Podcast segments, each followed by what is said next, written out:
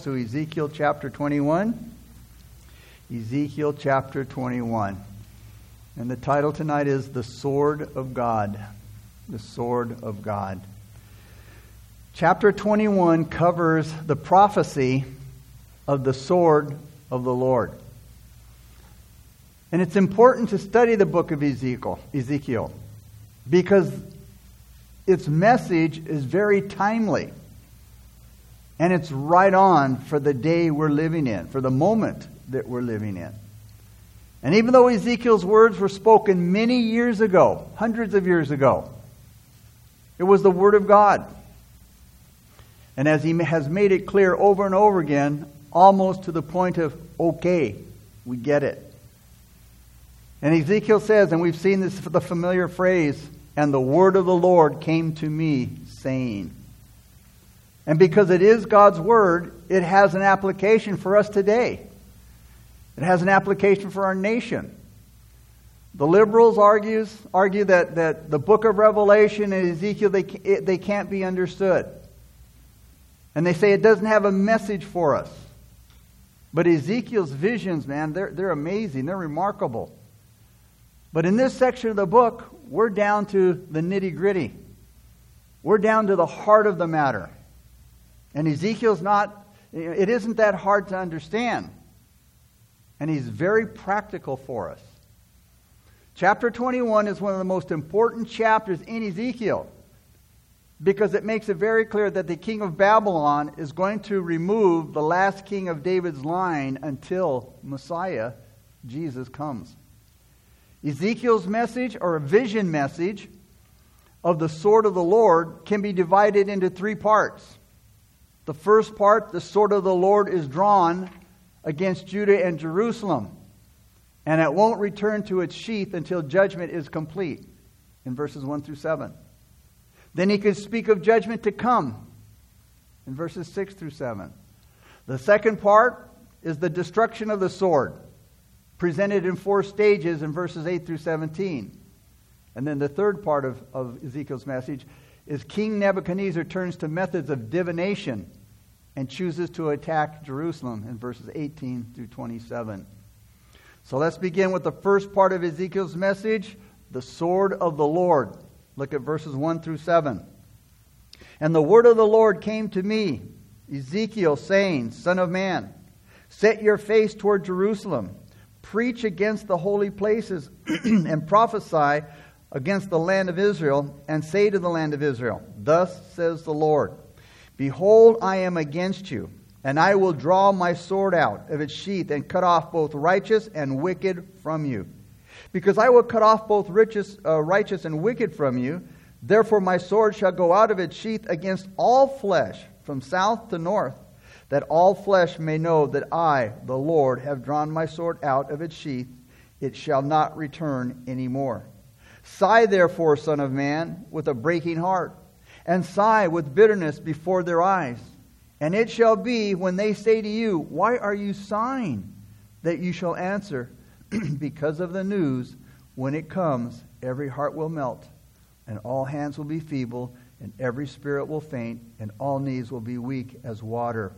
Behold, it is coming, and it shall be brought to pass, says the Lord God. So the first part of Ezekiel's message is the sword of the Lord.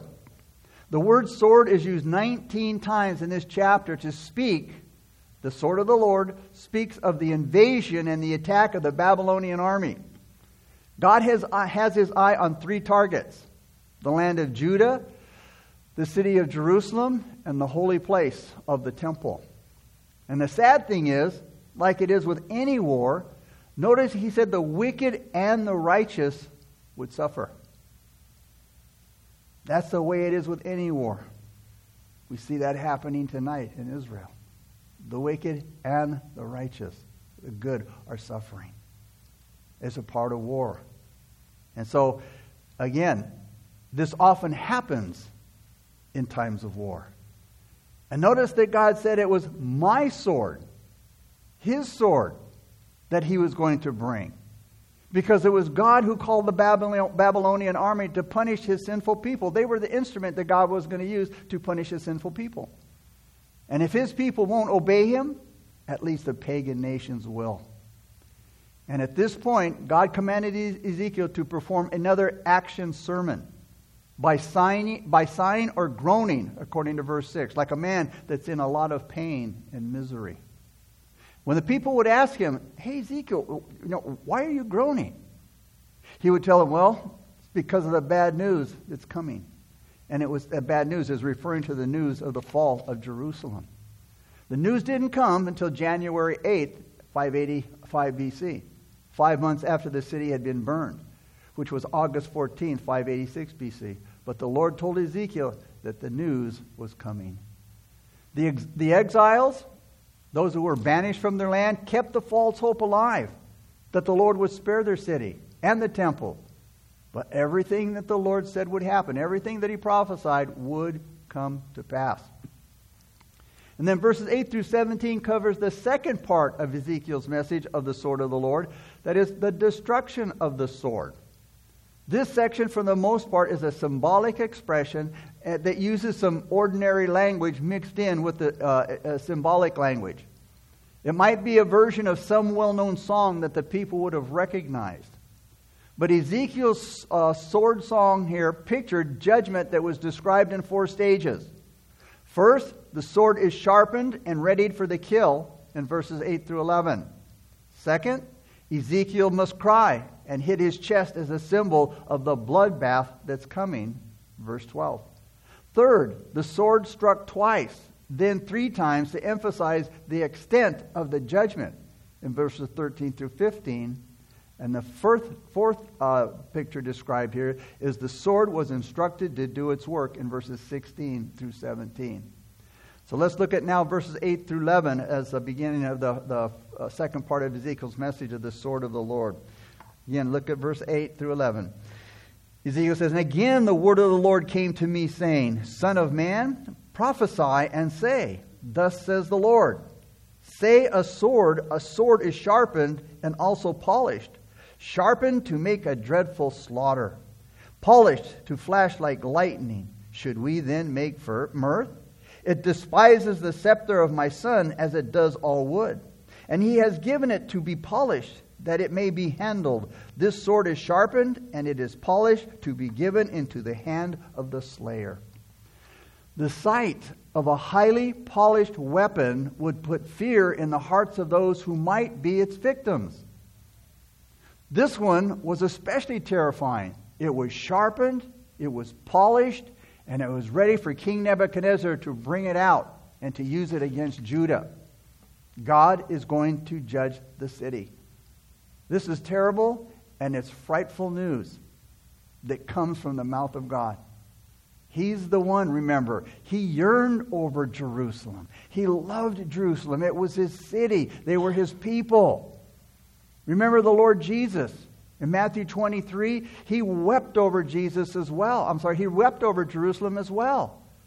Jesus loved Jerusalem. He loved the city. Listen to what Jesus said in Matthew 23, verses 37 through 38. He said, Oh, Jerusalem, Jerusalem, the one who kills the prophets and stones those who, aren't, who are sent to her. Jesus said, How often I wanted to gather your children together like a hen gathers her chicks under her wings, but you were not willing. See, your house is left to you desolate. For I say to you, you shall see me no more till you say, Blessed is he who comes in the name of the Lord.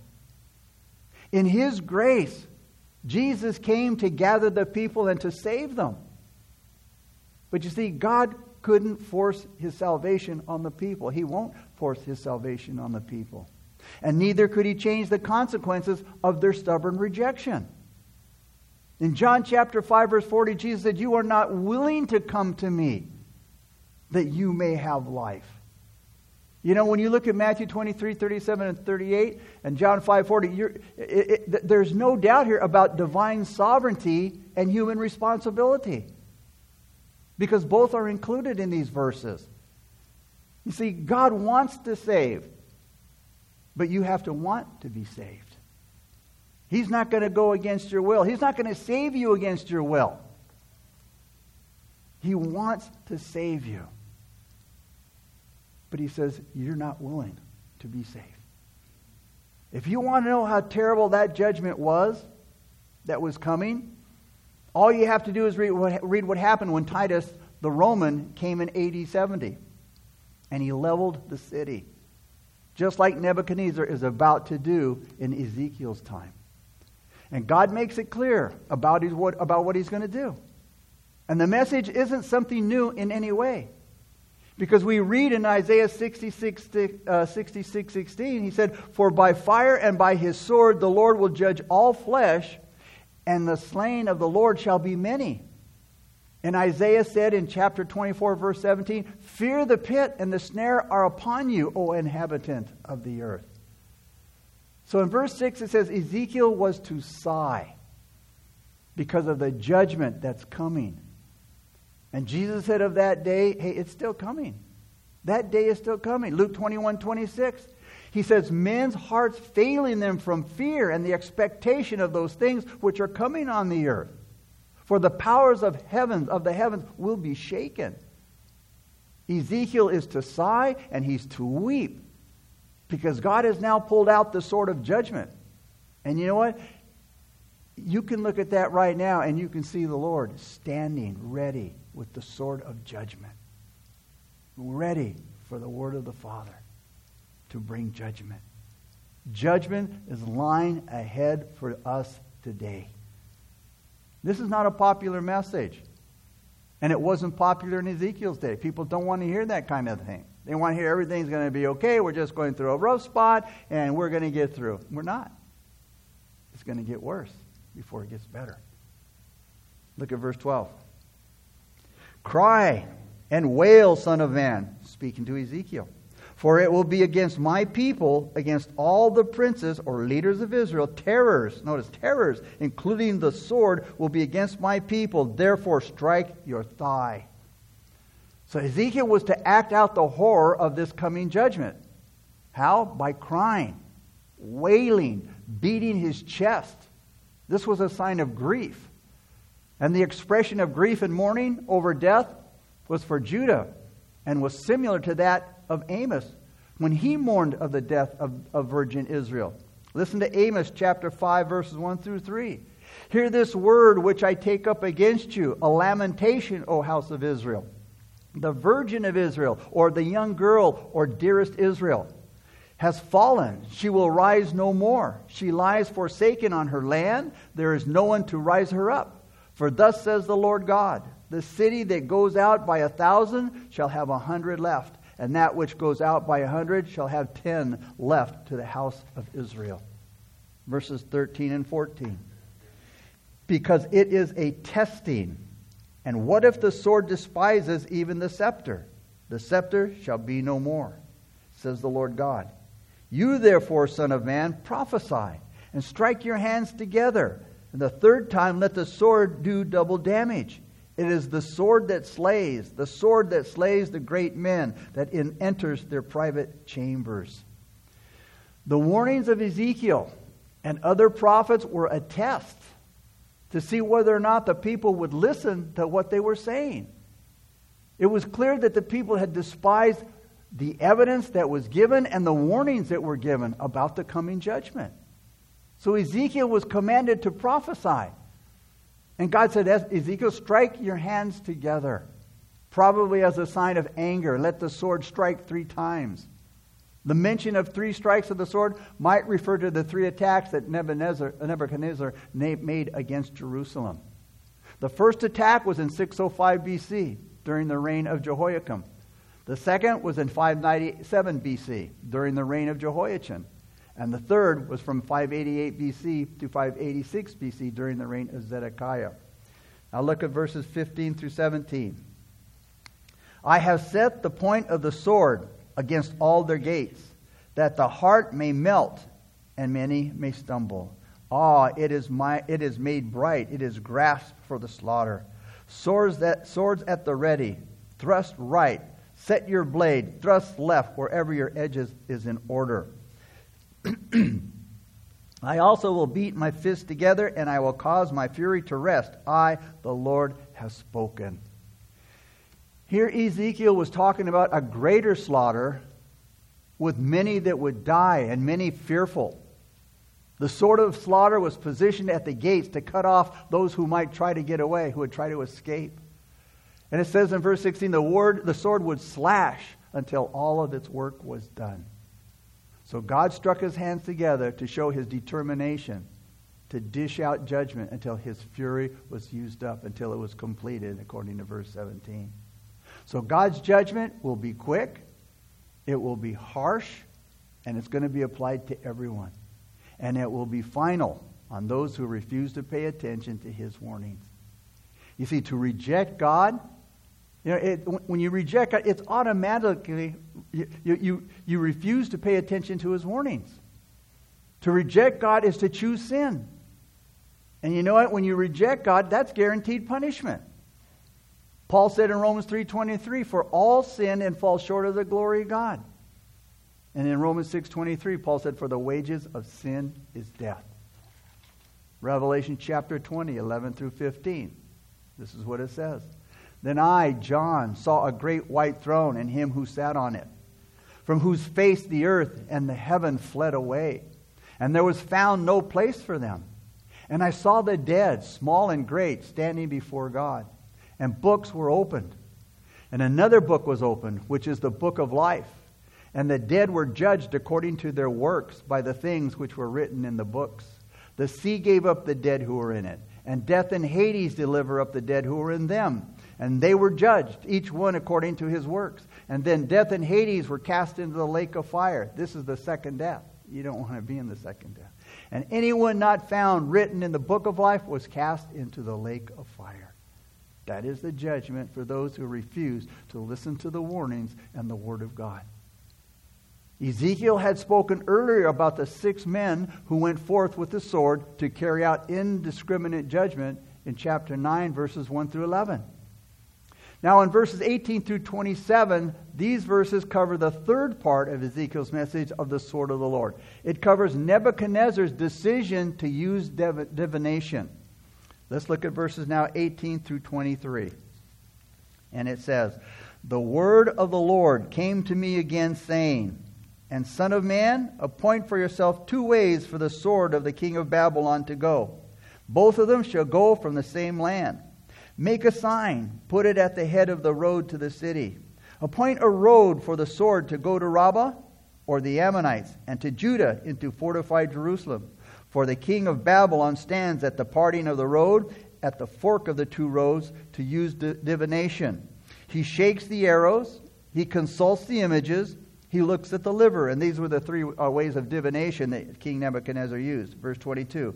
In his right hand is the divination for Jerusalem, to set up battering rams, to call for a slaughter, to lift the voice with shouting, to set battering rams against the gates, to heap up a siege mound, and to build a wall. And it will be to them like a false divination in the eyes of those who have sworn oaths with them. But he will bring their iniquity to remembrance that they may be taken. So the sword of the Lord's chasing was the, was the sword of Nebuchadnezzar. Again, Nebuchadnezzar was the instrument that God used to bring judgment against his people. Ezekiel made a drawing of the road that Nebuchadnezzar was approaching on, on to Judah. The king had two choices. He could attack Rabbah, which was a city of the Ammonites, or Jerusalem. So, having to make the decision of which one to attack, what the king of Babylon does, what Nebuchadnezzar does, he sought help. He sought the help of everyday magic, which was common in the ancient Near Eastern prophecy. Now, there were three forms of soothsaying that are mentioned in verse 21 the shaking of the arrows, or belomancy which that is called. Or uh, the belomancy was the shaking of arrows or the flight of the arrows. In other words, letting them fall and then interpreting uh, the, the pattern of the fall as to what God's you know, uh, uh judgment is. In Greek, in, in Greek religion, it was a certain way of fortune telling by means of sacred inscribed arrows. They were either mixed together and then was drawn as a lot, or one was thrown into the air. And the fortune told by the direction of it was taken, you know, as, as God's, you know, uh, will. Or div- and again, but it's a, a use of divination. Then there was the consulting the images, it said, or consulting the teraphim or household idols. So they would consult the, the idols. This was another method of divination. And then the third method was uh, hepatoscopy, or the examination of the liver of an animal to determine the future. So by divination, King Nebuchadnezzar chose to attack Jerusalem instead of Rabbah. The people of Jerusalem refused to listen and take this warning seriously. And because they didn't, they would be taken captive. Look at verses 24 through 27. Son of man, say to her, You are a land that is not cleansed or rained on in the day of indignation. The conspiracy of her prophets in her midst is like a roaring. Oh, I'm in 22, aren't I? Yes. All right. Let's go back to chapter 24, verse 27. Therefore, thus says the Lord God, because you have made your iniquities to be remembered, in that your transgressions are uncovered, so that in all your doings your sins appear, because you have come to remembrance, you shall be taken in the land. Now to you, O profane, wicked prince of Israel, whose day has come, whose iniquity shall end, thus says the Lord God Remove the turban and take off the crown. Nothing shall remain the same. Exalt the humble and humble the exalted. Overthrown, overthrown. I will make it overthrown. It shall be no longer until he comes, whose right it is, and I will give it to him. The word therefore in verse 24 brings uh, introduces the main reason for Judah's exile. It was open, just straight out rebellion against God. Notice in verse 25 it says, the profane, wicked prince of Israel. This is a reference to King Zedekiah because he would lose his crown and the kingdom of Judah would come to an end, according to verse 26. The crown would be held and it would be reserved until he comes whose right it belongs to. And, and, and it says, I will give it to him. This is an amazing prophecy. Until he comes whose right it is, I will give it to him. This is speaking of the Lord Jesus Christ, Messiah. From Zedekiah down to the Lord Jesus, there has been no one in the line of David who ever sat on that throne. Ezekiel is saying that no one would ever be able to do so because the Lord Jesus is the only one who will be able to. Right now, he's sitting at the right hand of the Father, and he's waiting until his enemies are made his footstool when he comes to this earth to rule. Again, this amazing prophecy, hey, it started back in Genesis chapter 49, verse 10. When Jacob was giving the prophecies concerning his 12 sons who became the 12 tribes of, of Israel. Listen to Genesis 49, 10. The scepter shall not depart from Judah, nor a lawgiver from between his feet until Shiloh comes. And to him, that is Shiloh, shall be the obedience of the people. The scepter means the king. Until Shiloh comes, speaks of the Lord Jesus because this is the way he was introduced in Scripture. And this is why John the Baptist said in Matthew 3 to repent, for the kingdom of heaven is at hand. Why? Because it was at hand in the person, of the one who had come, and the one that all the prophets had been, had, had, had been uh, speaking about. So Zedekiah would be dethroned, and he would be humiliated, according to verses 25 to 27 and his kingdom, including Jerusalem, would be a ruin. Verse 27.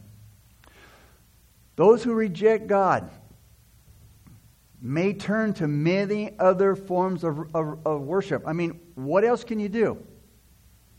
If you reject the true and the living God, what other forms of worship can you turn to? False ones. And, and your religious commitment to trying to find deliverance will be in false gods, many false worship. Everything you try to do apart from God is foolish, it's pointless, it's empty, and it's hopeless. Remember, Jesus said in John 15 5, without me, you can do nothing.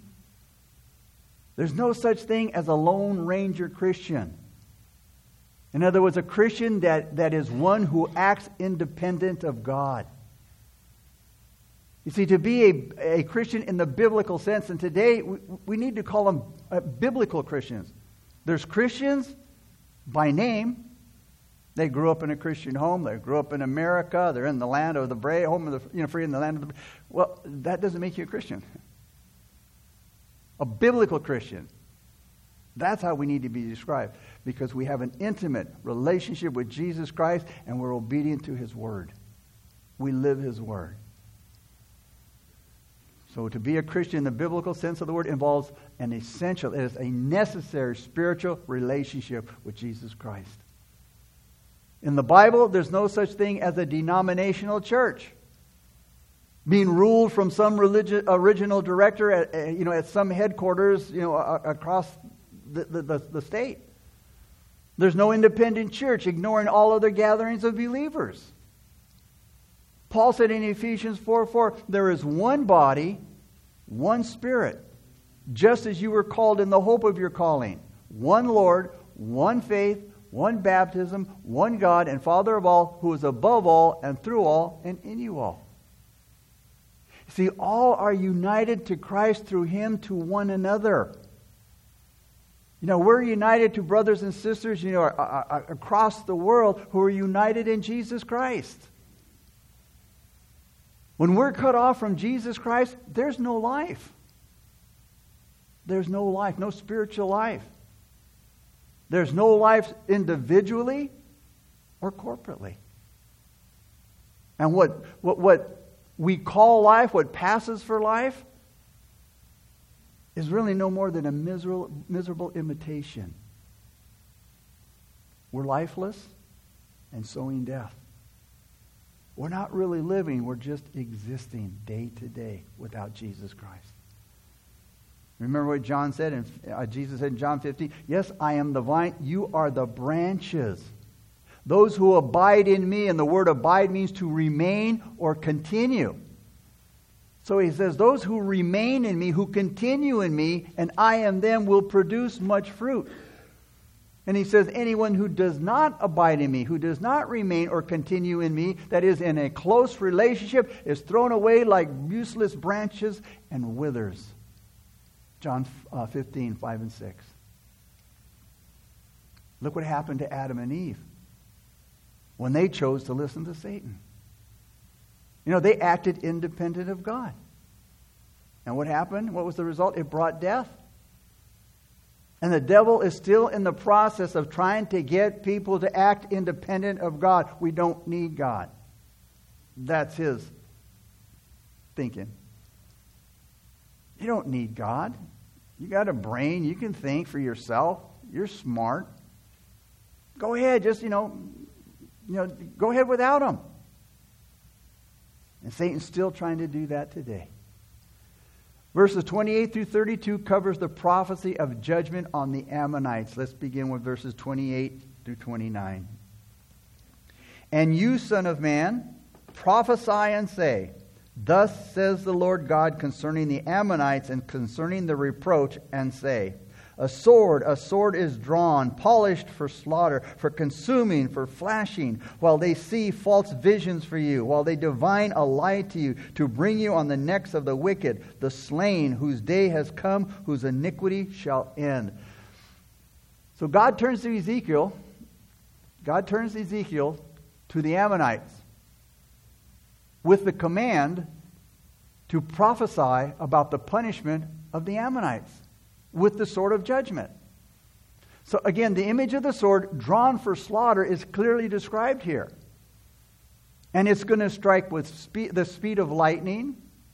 And the only purpose of that sword is to destroy and to wipe out the Ammonites who helped the Babylonian victory over Jerusalem. Now, remember, well, for those who are uh, uh, here with us, uh, the study of the character of Lot, the last chapter, remember the Ammonites were the descendants of Lot, born to him by one of his daughters. Remember when they fled from Sodom with Lot and his wife? When Lot's wife was lost in judgment for her disobedience, when she, when she looked back behind her, when God told him, Don't look back, and then she was turned into a pillar of salt. her, her daughters, Lot's daughters, engaged in immoral ways to try to save the family name. So they got their father drunk. The, the girls, the daughters, got Lot drunk. They had sexual relations with him, and each daughter got pregnant from their father. And they each had a child. And the eldest child, born of his eldest, I'm sorry, the eldest daughter had a child. That child's name was Moab. And then the younger daughter named her son Ben-Ammi. Ben-Ammi, which is the Ammonites. Both groups, the Moabites and the Ammonites, who descended from this immoral relationship, became bitter enemies of God's people. They were known for their idolatry. They were condemned for their cruelty. And they were condemned for their pride. And they were enemies of God's people. Ezekiel here is speaking of the judgment to come against the Ammonites. But we also have the expression again, whose iniquity shall end, suggesting the end of this age. In 2 Thessalonians chapter 2 verse 8 Paul says this. He writes, "And then the lawless one will be revealed, whom the Lord will consume with the breath of his mouth and destroy with the brightness of his coming." You see the Lord Jesus Christ is going to put down this enemy in the last days. Verses 30 through 32. Return to its sheath, speaking about the sword. Return it to its sheath I will judge you in the place where you were created, in the land of your nativity. I will pour out my indignation on you. I will blow against you with the fire of my wrath and deliver you into the hands of brutal men who are skillful to destroy. You shall be fuel for the fire. Your blood shall be in the midst of the land. You shall not be remembered, for I, the Lord, have spoken. So the Ammonites would be judged in their homeland. Verses 31 and 32 are similar to verses 8 through 17. Because the Ammonites took part of the judgment, uh, uh, part in the judgment of Jerusalem, they would also be the object of God's wrath, along with, with Babylon, with the Babylonians. God promised to pour out His wrath in judgment and to destroy them. In verses 31 through uh, 32, that is the Ammonites, and their fate was worse than Judah's because you see they would be rem- remembered no more. It says. And this predicts the message of judgment Ezekiel delivered later against Ammon in chapter 25, verses 1 through 7. Judgment is for the wicked and the ungodly. But keep in mind, we, God's people, are not exempt. Ezekiel's generation was going to go into captivity. And that would be the end as far as they were concerned. And it would be their children who would return to the land of Israel. So we come away here from, from the study of chapters 18 through 21 with a, a, a, new awareness of the tragedy of rebellion against the Lord. Israel, man, they had a long history of rebellion, but the other nations weren't any better. Except, here's the thing, that Israel was sinning against the light of God's word and his providential care over his people. The other nations, were rebelling against the Lord. But the thing that made it so bad was that Israel had God's word. They had the covenant with God. He protect he he he gave them providential care. And they and they sinned just as bad as the other nations. So they can expect the, the, the stricter judgment. If any people had the obligation to obey and serve the Lord, it was God's people. Because they, again, they had the word and they had the covenant relationship with Him. No other nation did. Israel. Because the Lord had blessed them so much. I mean, obligated to obey and serve the Lord. But instead of becoming a holy nation and being a light to the heathen nations around them and to glorify God, Israel became like all the other nations and failed to be what God called them to be, what God wanted them to be, and that is God's light to the, to the Gentiles. And, and as the church, you know, I, we need to consider that. We, the church, are to be a light to the Gentiles, that is, those that don't know Jesus Christ. We have his word. We have a personal relationship with him. We are to be a light in this dark place. And yet, through all the series of messages, all throughout the series of messages that God gave to his people was, Israel, was a theme, a, a subject, ongoing theme of Israel's hope. Ezekiel reminded them that God had promised to regather them from the Gentile nations and to give them their king and their kingdom. And, and historically speaking, weak King Zedekiah was the last ruler in David's dynasty, but not prophetically speaking. Because one day, Jesus Christ, the Son of David, is going to come and he's going to reign from David's throne. Ezekiel's going to talk about that subject in detail before he finishes, again, his book. In closing, Thomas Jefferson wrote in his notes on the state of Virginia, he said, Indeed, I tremble for my country when I reflect that God is just. Think about that. What about our nation today? our country. He says, Indeed, I tremble for my country when I reflect that God is just. Ezekiel has proven and defended the fairness of God. God is infinitely wise. He knows all things. And so when he brings judgment, nobody can complain. Well, Lord, you don't have all the facts. You don't understand. Oh, he understands well and he knows everything. So when he brings judgment, there's nothing that we can say. There's no way that we can complain. God has proven and defended his fairness. And he's magnified his amazing grace and his mercy. I mean, what more could God do for God's people then and now? What more could he do? Once again in the words of Jesus, how often I have wanted to gather you together like a hen protects her chicks beneath her wings, but you wouldn't let me. Father, we come before you. Father, we thank you for this. Once again, the, the warnings and the evidence that you judge sin, God and that you're partial to no one. Yes, the heathen for sure will be judged, but we are not exempt from judgment. Lord, let us not be those that are not willing to be saved. Let us not be those who are not willing to allow you to have your way with us, God. Lord, may we surrender to you, Lord. Father, may we walk with you. May we be those branches that abide in you, Lord, that are connected, that we would remain and continue in a relationship with you, Lord. So that we wouldn't be a branch that is cut off, that has withered and, and cut off and burnt in the fire. So, Lord, we thank you. We give you praise and honor and glory for who you are and for what you've done for us, God. We pray these things in Jesus' name. Amen. All right, Sunday morning, we'll be back in Ephesians chapter 6, verses 10 and 11. We're going to go through just those two verses. And Paul begins to teach us about our enemy, who he is, and how to stand against him. And so, verses uh, six, uh, chapter 6, verses 10 and 11, we learn about our enemy. God bless you guys.